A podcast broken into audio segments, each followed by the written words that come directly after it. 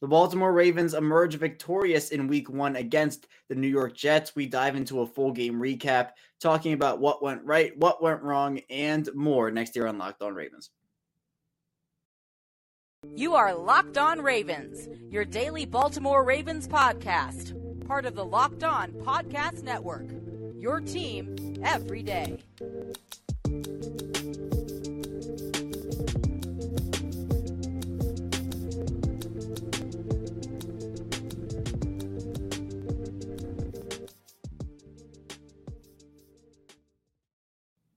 And we return here with another episode of Locked On Ravens, your daily Baltimore Ravens podcast. I'm your host, Kevin Oestreicher, Ravens Wire. We're here on the Locked On Podcast Network, your team every day. Thank you so much for tuning in today, making Locked On Ravens your first listen of the day. We're free and available on all platforms. That includes over on YouTube. And we're back here, our first victory Monday of the 2022 season. It comes in week one. Baltimore starting off the year 1 and 0 pretty dominant win, a 24 to 9 victory over the New York Jets. And look, it, w- it was pretty sloppy to start. We'll talk about this, but pretty sloppy to start overall. But then a dominant second half where the Jets really couldn't do anything on the offensive side of the ball, defensive side of the ball, special teams wise. Baltimore won there also. So all three phases, Baltimore dominating in the second half of this game. We'll talk about it here today. We'll dive into the offense in the first segment dive into the defensive performance in the second segment. Then in the final segment, just talk about where this team goes next, a little bit about their week two game against Miami and stuff of that nature. So we have a ton to talk about today. And again,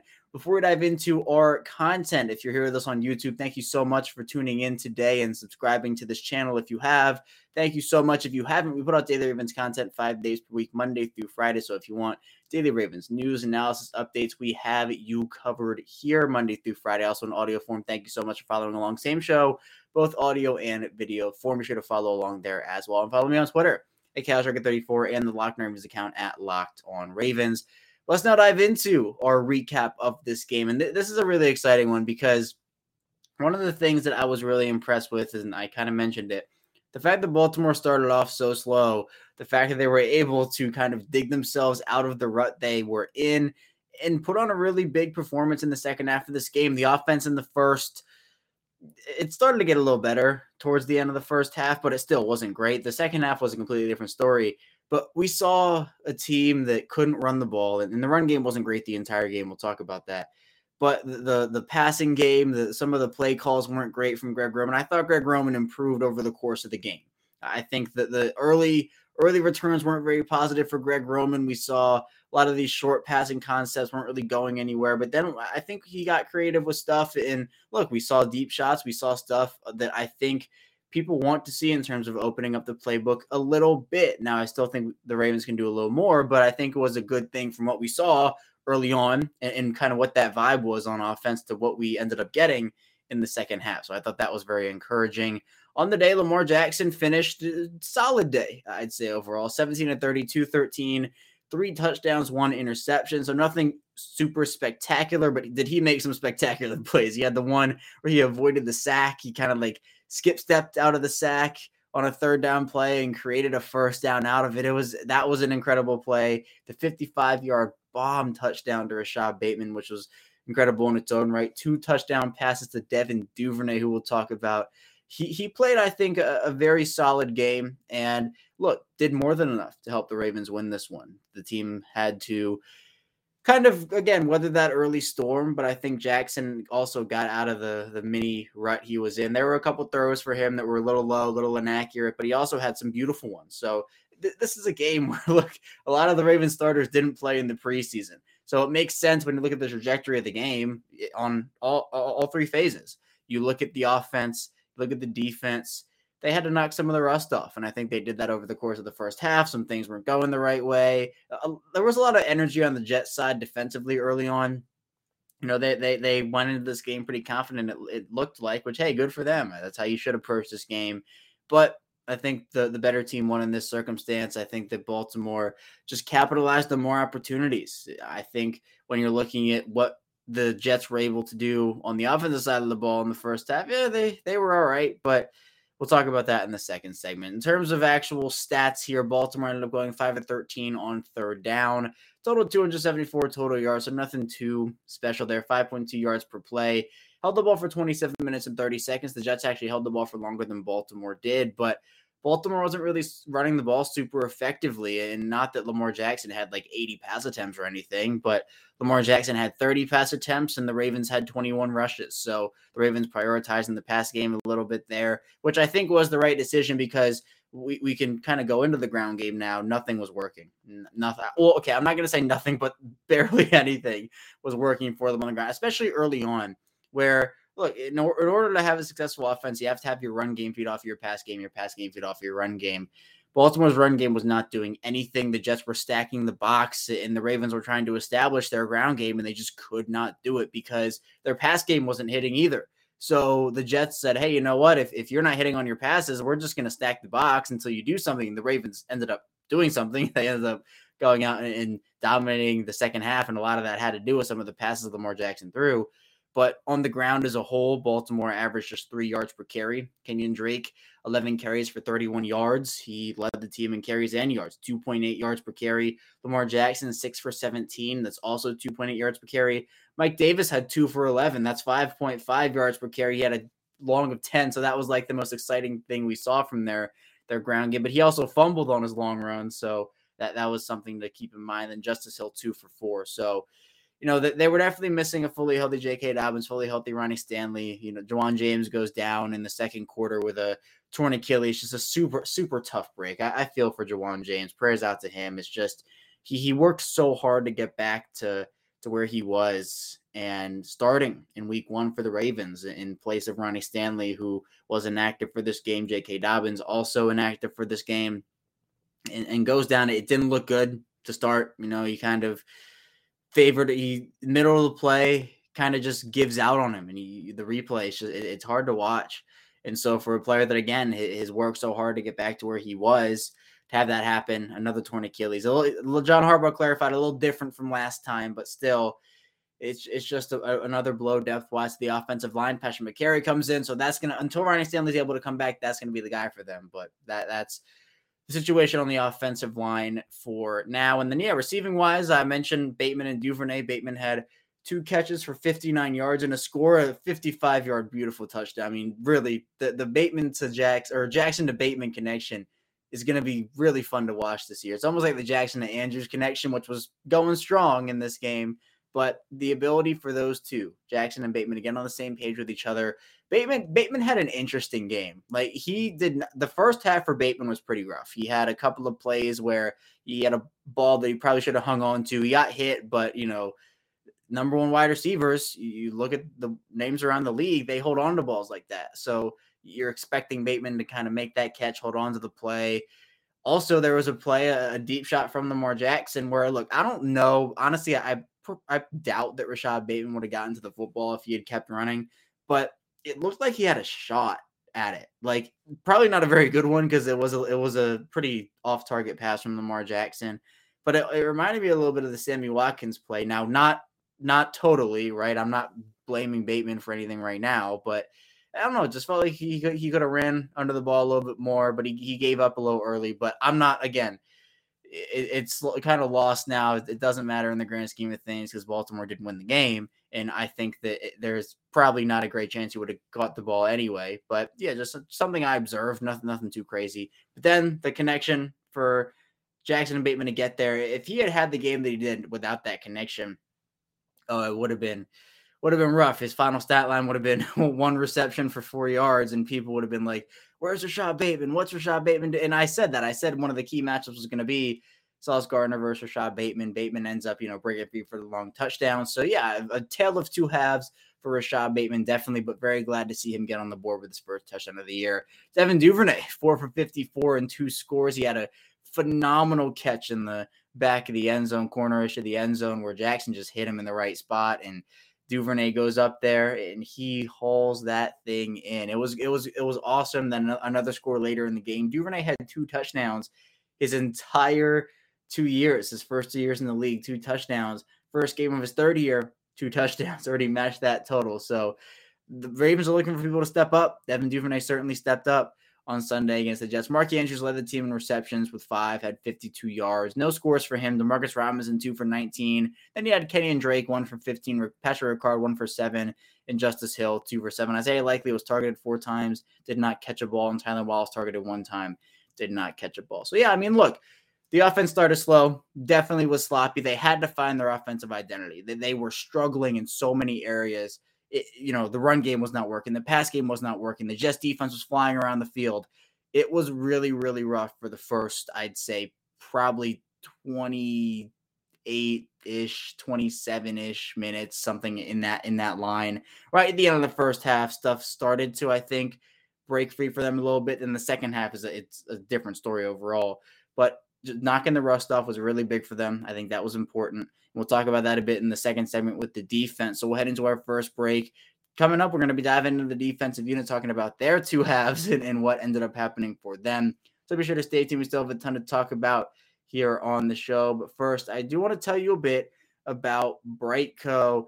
And we've all seen the engagement fails online. You don't want to be that guy, and you certainly don't want it to be splattered all over the internet. The guys at BriteCo Jewelry Insurance will make sure you get a replacement for the full value of that ring, no matter if it's lost, stolen, or you just can't figure out what happened to it. And insurance can be a pain sometimes, but the guys at BriteCo turn the whole experience around. That's probably the easiest thing you can do for yourself this week. There are no excuses. For five bucks a month, you get totally comprehensive coverage, and it won't take you more than two minutes on your cell phone. Check it out, brite.co forward slash locked on.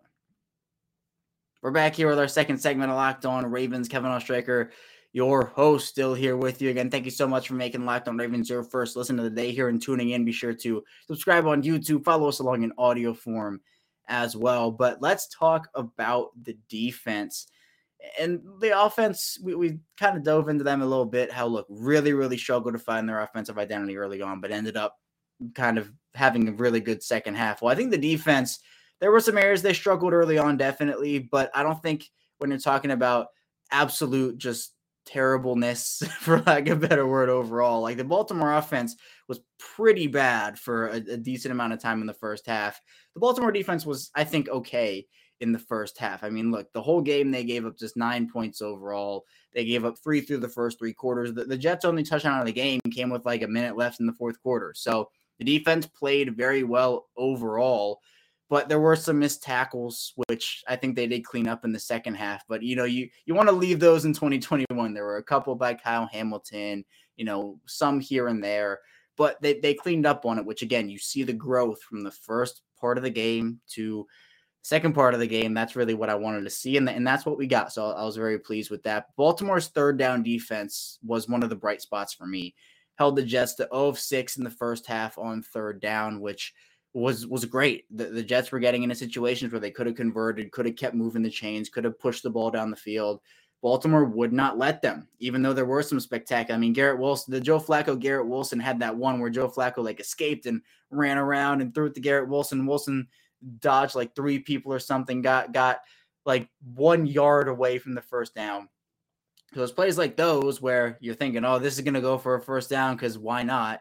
And then you know they're like a yard short or two yards short. So the Ravens end up finishing the game third down defense wise. They hold the Jets to two of 14 on third down. The Jets did complete three of four fourth downs, but that was, I guess, like that was later in the game, like late in the fourth quarter when the Jets were just trying to score down 24 to three. So that was a different story. But the Jets ended up getting 378 total yards. This was more game script than anything else, though. I mean, Joe Flacco threw the ball 59 times. So that, that's a lot of passes. I'm, I'm not going to lie. Joe Burrow threw it 55 times, I believe, in there.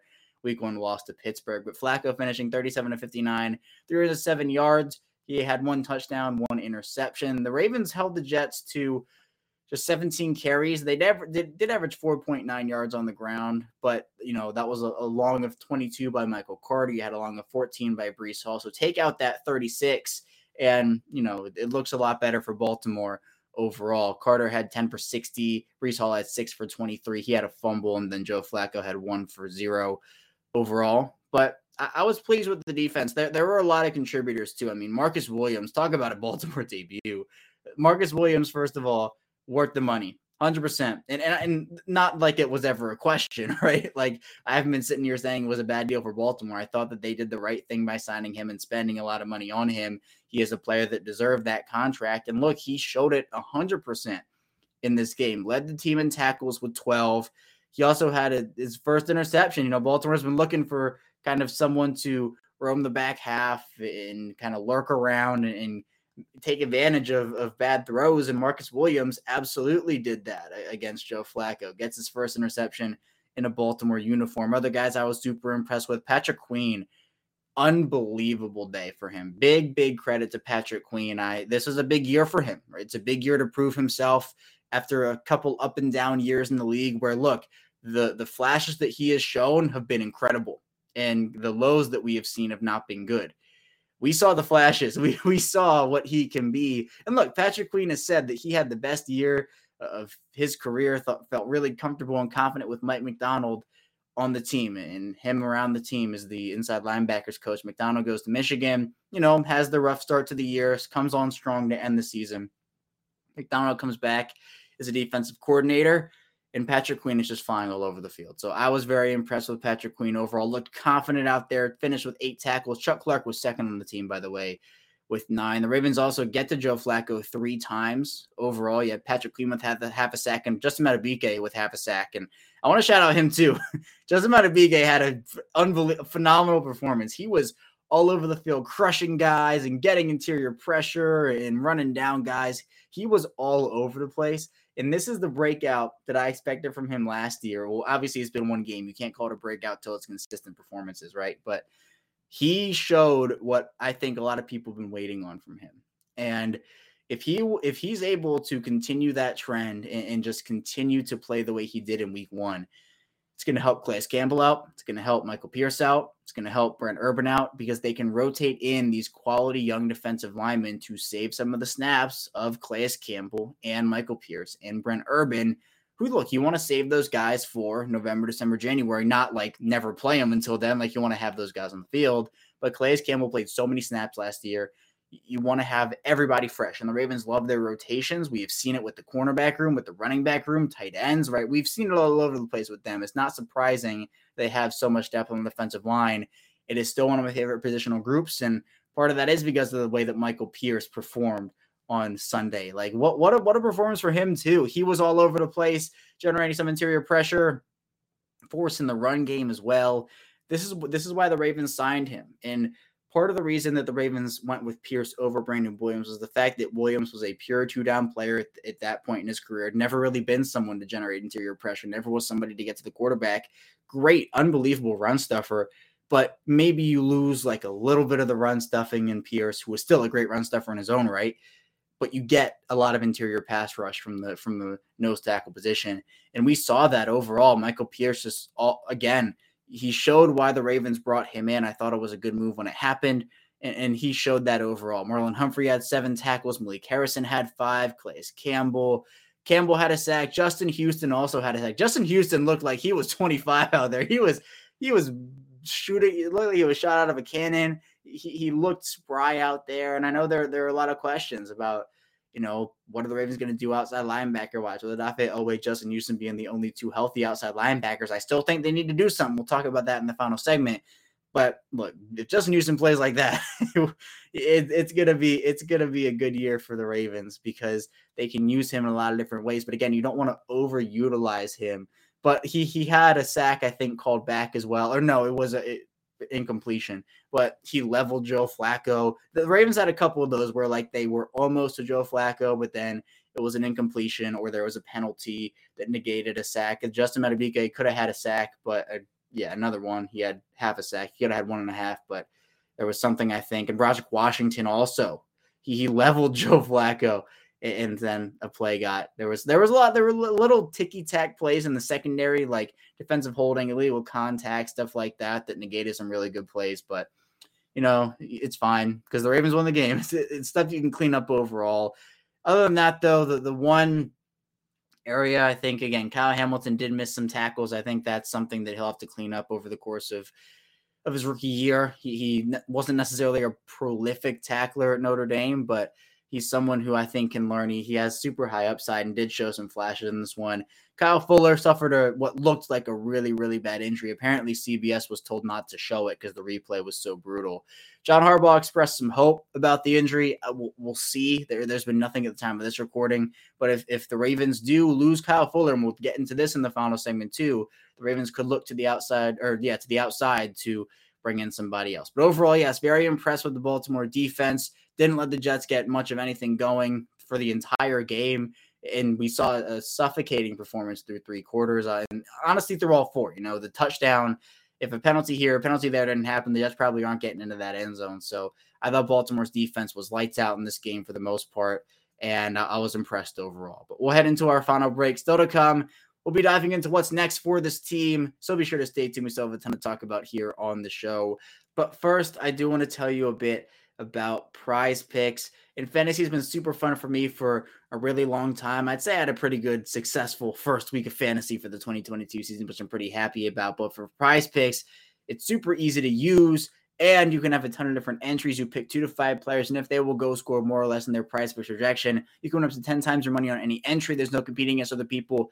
It's just you versus the projections available. Prize Picks offers projection on any sport that you watch. That includes the NFL, the NBA, the MLB, you have NHL, PGA, college football, college basketball, and more. Entries can be made in 60 seconds or less. It's that easy. You can have safe and fast withdrawals. They're currently operational in over 30 states and Canada. Download the Prize Picks app or go to prizepicks.com to sign up to play daily fantasy sports. First time users can receive 100% instant deposit match up to $100 with promo code locked on. If you deposit $100, Prize Picks will give you $100. If you deposit $50, Prize Picks will give you $50. Don't forget to enter promo code locked on at sign up for an instant deposit match of up to $100. We're back here with our final segment of Locked On Ravens. Kevin Oestreicher, your host, still here with you. Thank you so much for tuning in today, making Locked On Ravens your first listen of the day. But yeah, in terms of what's next for the Ravens and just where they go, well, they'll go home. They're going home to M&T Bank Stadium, playing the Miami Dolphins in week two. Miami ended up taking care of business in their week one game against the New England Patriots. They are 1 0. Baltimore is 1 and 0. But in the AFC North right now, you have three teams that 1 and 0 in the Baltimore Ravens, you got Cleveland, and then you got the Pittsburgh Steelers. Those three teams want to know, and oh, the Browns and the Steelers getting wins on last second field goals. The Browns against Carolina and the Steelers against Cincinnati. Cincinnati's the only team in the AFC North now with an 0 and 1 record. So that there's something to keep an eye on there. Joe Burrow had five turnovers in, in the games, and, and for the Browns, they got the job done, you know, against Baker Mayfield, their old quarterback over there. But this is a very talented AFC overall. Again, very talented AFC North. You can never count out the Pittsburgh Steelers, but a couple of injuries to keep in mind. We talked about the Ravens with Ja'Wuan James and, and Kyle Fuller. TJ Watt, at the time of this recording, nothing has been confirmed yet, but it's believed that he tore his pec, the same injury that Marlon Humphrey had back when he tore it against the Pittsburgh Steelers. So we'll see what that timeline is. It would cost him probably most, if not all, of the season. So if that's the case and how severe it is, we'll, we'll find out. But yeah, I think for now, what you look at with the Baltimore side of things and just where they go now, I think establishing the ground game super important for them. This is a situation where, for the people who watched the team last year and kind of understand that, oh look, this was the this was a team that finished top ten in a lot of rushing categories, but the rushing offense was not that, or it, it was not great compared to what people had gotten used to. And look, right, there's no J.K. Dobbins, there's no Gus Edwards, Ronnie Stanley still working his way back. There's stuff that's understandable there. But as I've said, you got to feed both your run game and your pass game off of each other. I was super look, the Ravens ran a successful screen for the first time, and I don't know, I don't know how long it's been. So it, it's fun to see that aspect of things because it's something I've been saying where it felt like the Ravens have wanted to utilize the running backs out of the backfield a lot more this year, and it felt like it last year before the Dobbins and Edwards injuries. But you see that screen to Kenyon Drake, and he takes it. He takes it a decent amount of yards, and you're thinking, oh, this could this could be something. So hopefully, we'll see the returns of J.K. Dobbins, Marcus Peters, Ronnie Stanley in week two. If I had to guess, I, would probably say that Peters and Dobbins return, and Stanley might wait until week three. I'm, I'm the Ravens. I'm sure want to give him just a super long runway of practice time, like all their guys, obviously. Another surprise in this game against the Jets was the Ravens decided to activate Josh Oliver over Nick Boyle. Wasn't any indication that Boyle was injured or anything. You know, had a rest day was what it was classified as on Friday. So this might have just been a field conditions situation where he he wasn't able to. The Ravens just wanted to play it a little cautious, but hopefully Boyle is able to come back and play in this game against Miami. I think he's super important to the run game in general. But you want to be able to use the play action, right? If the run game isn't working, the play action threat doesn't really do what it's supposed to do. Plus, if you, if you want to, I think, have successful play action, you get into second and short situations using the run game. If you pick up six, seven yards, something I've talked about before on the show, I've talked about it multiple times. If you can do that, then teams begin to stack the box. You can have the play action happen. They will bite on that. You can use guys like Mark Andrews, Isaiah Likely, et cetera, et cetera, and you can punish the defense for stacking the box. Baltimore wasn't punishing the Jets early on for stacking the box because the pass game was not working and the run game was not working. Or, you know, then later in the game, and then the pass game ended up working and then was fine. But we saw if the run game wasn't working for Baltimore, a lot wasn't working for them. And that's not to say they can't throw the football because they literally showed they could do it. But that's something I'd, I'd, like to see. The ground game definitely getting improved upon. I think for the defense is just continuing to keep the momentum. I mean, this is a very talented group. The Ravens have invested heavily in their defense, and the secondary, of course, that's an area where they've they've historically invested quite a bit of money, quite a bit of draft capital as well. But I think for the cornerback situation, if you really do have Kyle Fuller down for a significant amount of time, maybe even the season, depending on how serious the injury is, maybe Baltimore does look to the outside to bring in somebody just to have. They do have some guys on the practice squad. They could they could call up Daryl Worley's one of those guys, maybe Kevon Seymour, depending on where he is. But uh, my one of, my bold predictions was, the, was at the trade deadline. Baltimore go out and acquire a star cornerback, and part of that is because where are you comfortable if you're the Ravens putting Marcus Peters in what situations early on? If Kyle Fuller goes down and Marcus Peters is kind of limited coming back, that your, your second corner is limited, your third corner is down for the year or a significant amount of time, depending on the injury, whatever it is. So what are you going to do? Is it going to be Pepe Williams, Jalyn Armour Davis, Brandon? Brandon Stephens had a great pass breakup, by the way. I forgot to mention this in the second segment. Brandon Stephens played a really good game. Uh, I was very impressed with him overall. But you, you, can use some of those guys, but at the same time, you've already lost a corner. Your other corner's working his way back. So what if somebody else goes down? What if two guys go down? We've seen it historically. It's happened. It has happened majority of the seasons, unfortunately, which is Baltimore starts the year with 50 healthy cornerbacks. They end the year with two. So we, we heard them sniffing around Xavier Howard at the trade deadline last year. Maybe something like that happens again. Eric DeCosta not afraid to improve this team, not afraid to explore any avenue and make a move that some people maybe aren't expecting. So we'll, we'll see that overall. So another funny note: the, Josh Ross made his impact felt on the first play of this game on special teams. He he runs down the field and, and gets the special teams tackle, which is funny, just continuing that momentum into the regular season. But yeah, look, I think Baltimore's in a good spot. The the first half of the game definitely caused some some questions to arise, especially about the offensive side of the ball. But you know, it, it almost is like the preseason tune-up for these guys because you know Lamar Jackson didn't play, Mark Andrews didn't play, Rashod Bateman didn't play. A lot of these starters did not play in the preseason, so they they need to get that rust off. I think this stretch, the the AFC East stretch as I call it, you have the Jets, which has been a win. You then have Miami, New England, Buffalo. If you come out of that stretch three and one, you're looking great. I think that's great shape to be in. Obviously, four and zero is what you want, but if you go out three and one, I think that's a great situation. Two and two, I think that's a fine. I think you're fine if you cut if you go two and two.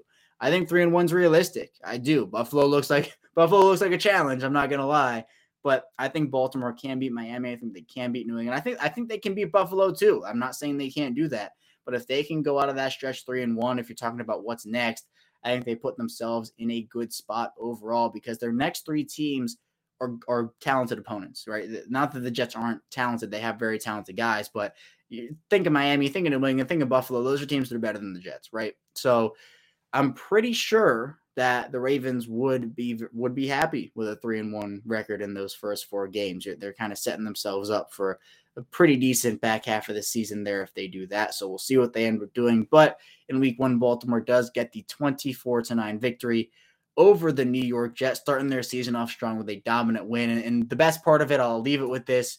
The best part, I think, is they were able to overcome that slow start. They didn't let it get them down, didn't let it get in their heads. Even though the offense wasn't hitting on it on really any cylinders overall, the defense had a couple struggles here and there. If you're talking about missed tackles or whatnot, I think that the fact that they were able to overcome that slow start and, and, say to themselves, this is not who we are. We can play better football than this. And they did. They went out there and they dominated the second half. I think that shows their resiliency, something we've seen from John Harbaugh led teams for years now. But that's all I have for you here today on Locked On Ravens. Thank you so much for tuning in here today. When we get back here tomorrow, we'll be diving into more Ravens content. So be sure to stay tuned for that. And I'll see you right back here tomorrow.